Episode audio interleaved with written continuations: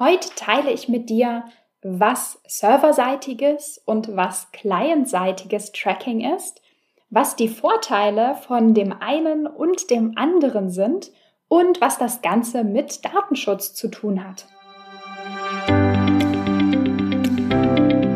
Ich bin Maria-Lena Matysek, Analytics-Freak und Gründerin vom Analytics Boost Camp. Möchtest du das volle Potenzial der Daten nutzen und dein Online-Marketing auf die Erfolgsspur bringen? Möchtest du wissen, was für dich und deine Kunden wirklich funktioniert und datengetrieben optimieren? Möchtest du glücklichere Kunden und mehr Umsatz mit deiner Webseite? Dann bist du hier richtig. Hallihallo und herzlich willkommen zu einer neuen Episode der Analytics-Sprechstunde. Heute ist wieder Geek Edition Zeit und ähm, ich habe mir ein Thema ausgesucht, was, ja, was gerade, würde ich sagen, sehr aktuell ist. Ich weiß gar nicht, ob man das so sagen kann. Gefühlt ist es eigentlich schon seit zwei, drei Jahren aktuell. Ähm, ich glaube, angefangen hat, äh, hat es mit der D S G V O. Danach kam ja im, im Laufe des letzten Jahres immer mehr, ähm, ja mit I T P und so immer mehr, ich sag mal, Restriktionen ähm, dazu, was die ganzen Cookies und ähm, ja, Third-Party-Cookies vor allem angeht. Und ähm, jetzt sind alle in, in etwas in Aufruhr ähm, wegen dem i O S vierzehn Update. Äh, wovon rede ich? Natürlich rede ich von dem ganzen Thema Datenschutz und Cookies und Tracking. Also vom Tracking rede ich eh die ganze Zeit, aber sozusagen so ein bisschen von den, ähm, ja, so ein bisschen von der Polemik äh, des Trackings. Und ähm, vor diesem Hintergrund, also vor dem Hintergrund von Datenschutz und Cookies, ähm, kommt immer wieder mal ins Gespräch oder auch immer mehr ins Gespräch, von clientseitigem Tracking doch auf serverseitiges Tracking umzusteigen.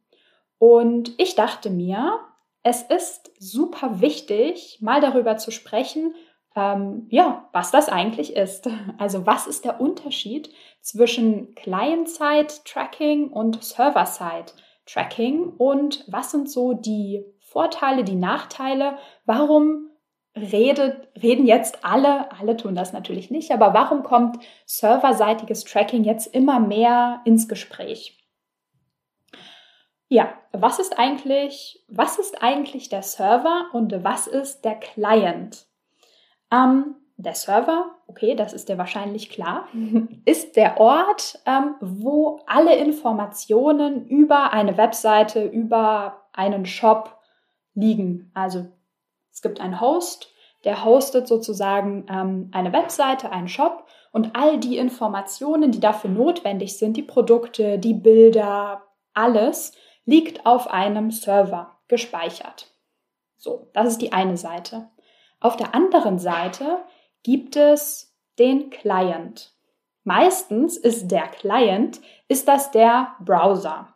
Ähm, im Sag ich mal, allgemein gesprochen ist der Client einfach, ich sag mal, das Anzeigemedium von etwas, also von der Webseite in diesem Fall. Ähm, genau, das heißt, auf der einen Seite gibt es den Server, der hat die Informationen über die Webseite, also welche Bilder ausgespielt werden sollen und so weiter. Und auf der anderen Seite gibt es den Client, das ist der Browser und der will das anzeigen, der will die Webseite anzeigen, wenn der Nutzer auf einer Webseite ist, sozusagen. Also, was genau passiert da eigentlich beim Aufrufen einer Webseite? Ähm, sagen wir, der Mensch, also der Nutzer, tippt die Domain ein oder vielleicht klickt er auch einen Link auf einer anderen Website in der Werbeanzeige und ruft dann sozusagen diese U R L auf. Und in dem Moment fragt sozusagen der Browser beim Server an, hey, du sag mal, ich soll hier diese U R L anzeigen oder das, was man auf diese U R L sieht. Ähm, schick doch mal die Infos rüber, die ich hier anzeigen soll. Und der Server sagt dann, alles klar, kannst du haben. Hier sind die Bilder, hier ist der Content, hier ist der Text, was auch immer auf dieser Webseite zu sehen ist. da kannst du haben, bitte hier anzeigen. Also immer, wenn sozusagen eine neue Seite, also eine neue U R L aufgerufen wird, ähm, gibt es diese Anfrage an den Server und der Server liefert dann den Content zurück an den Browser. Und der kann das dann anzeigen, sozusagen. Was sagt uns das Ganze jetzt fürs Tracking? Also, wir haben praktisch diese zwei, ähm, ja, die zwei Seiten, die miteinander reden und haben praktisch auf beiden Seiten die Möglichkeit zu messen, was passiert. Also entweder wir messen, wie viel und welcher Content ausgeliefert wird, oder wir messen, wie viel Content und also wie oft ähm, und welcher Content irgendwo ankommt, also vom Browser praktisch angezeigt wird. Ähm, ja, die Anfänge der Webanalyse, der Urschleim sozusagen, war tatsächlich komplett serverseitiges Tracking. Also der Server hat ganz am Anfang einfach mitgeschrieben, ähm, was, was er alles so ausgeliefert hat und das in so eine Liste geschrieben, also so in Logfiles. Und da stand dann drin, was alles passiert ist. Und das konnte man ähm, in den Anfängen zu Anbeginn der Zeit der Webanalyse ähm, sozusagen analysieren und auslesen. Heute, also Google Analytics und alles an, ich sag mal, alles an Tracking-Software, was man noch so kennen könnte, ähm, ist clientseitig, also passiert sozusagen im Browser. Also Google Analytics bekommt die Daten vom Browser gesendet. Also der Browser bekommt, also der Browser fragt beim Server an, bekommt die Infos, ähm, welche Seite aufrufen soll, aufgerufen werden soll, was man auf der Seite sieht. Also praktisch den ganzen Code der Webseite. Ähm, genau, der wird ausgeführt und in dem Moment wird auch der Tracking-Code praktisch mit ausgeführt vom Browser und in dem Moment die Daten an Google Analytics rausgeschickt. Jetzt ist äh, vielleicht die interessante Frage, warum ist man denn eigentlich von dem Urschleim des Trackings, also von der serverseitigen Logfile-Analyse, überhaupt zum clientseitigen Tracking, also dem Tracking durch den Browser, gewechselt? Ähm, ich würde sagen, die Vorteile vom clientseitigen Tracking, das ist praktisch auch gleichzeitig die Ursache, warum heute das serverseitige Tracking immer mehr ins Gespräch kommt. Und zwar, ja, Datenschutz. Also der Client, also der Browser, weiß einfach viel, viel mehr über den Nutzer, also praktisch über das Device, über den Menschen im gewissen Sinne, als der Server.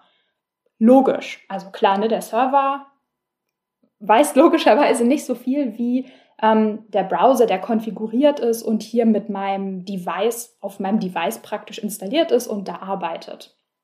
Plus einiges, also ja, Vor- und Nachteil immer, ne?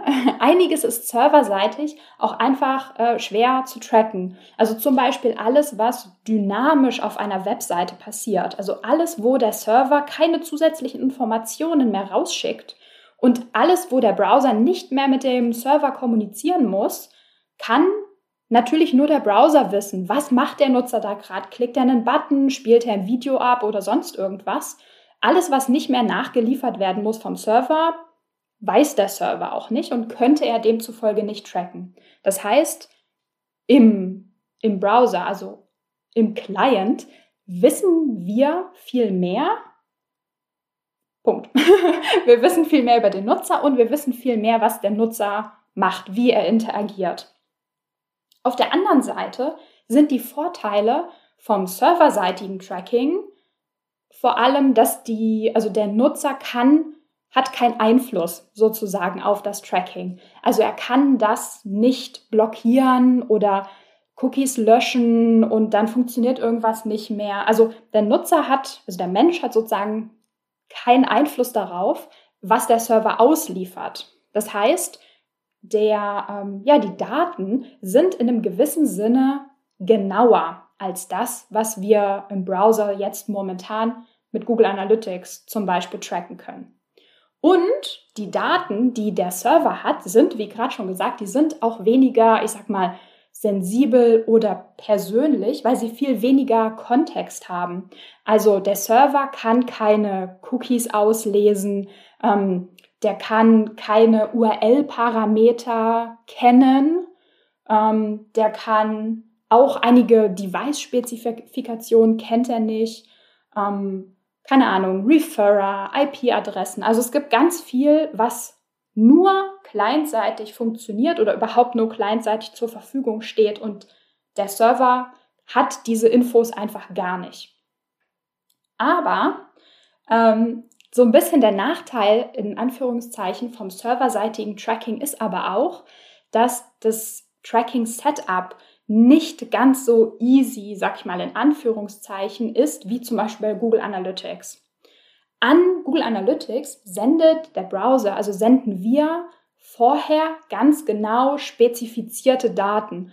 Die sind in genau diesem Format. Es gibt ähm, eine genaue Beschreibung, wann was wie heißen soll, äh, wie wann was wo geschrieben werden soll, damit Google Analytics diese Daten einfach so versteht, ganz genau weiß, was dann damit zu tun ist und uns die Reports bauen kann. Also dieser Load, praktisch der Aufwand, liegt in dem Moment des Datenerhebens. Also aus Rohdaten sozusagen Sinn, Sinn zu machen, ähm, das ist der, ähm, der Knackpunkt an der ganzen Sache.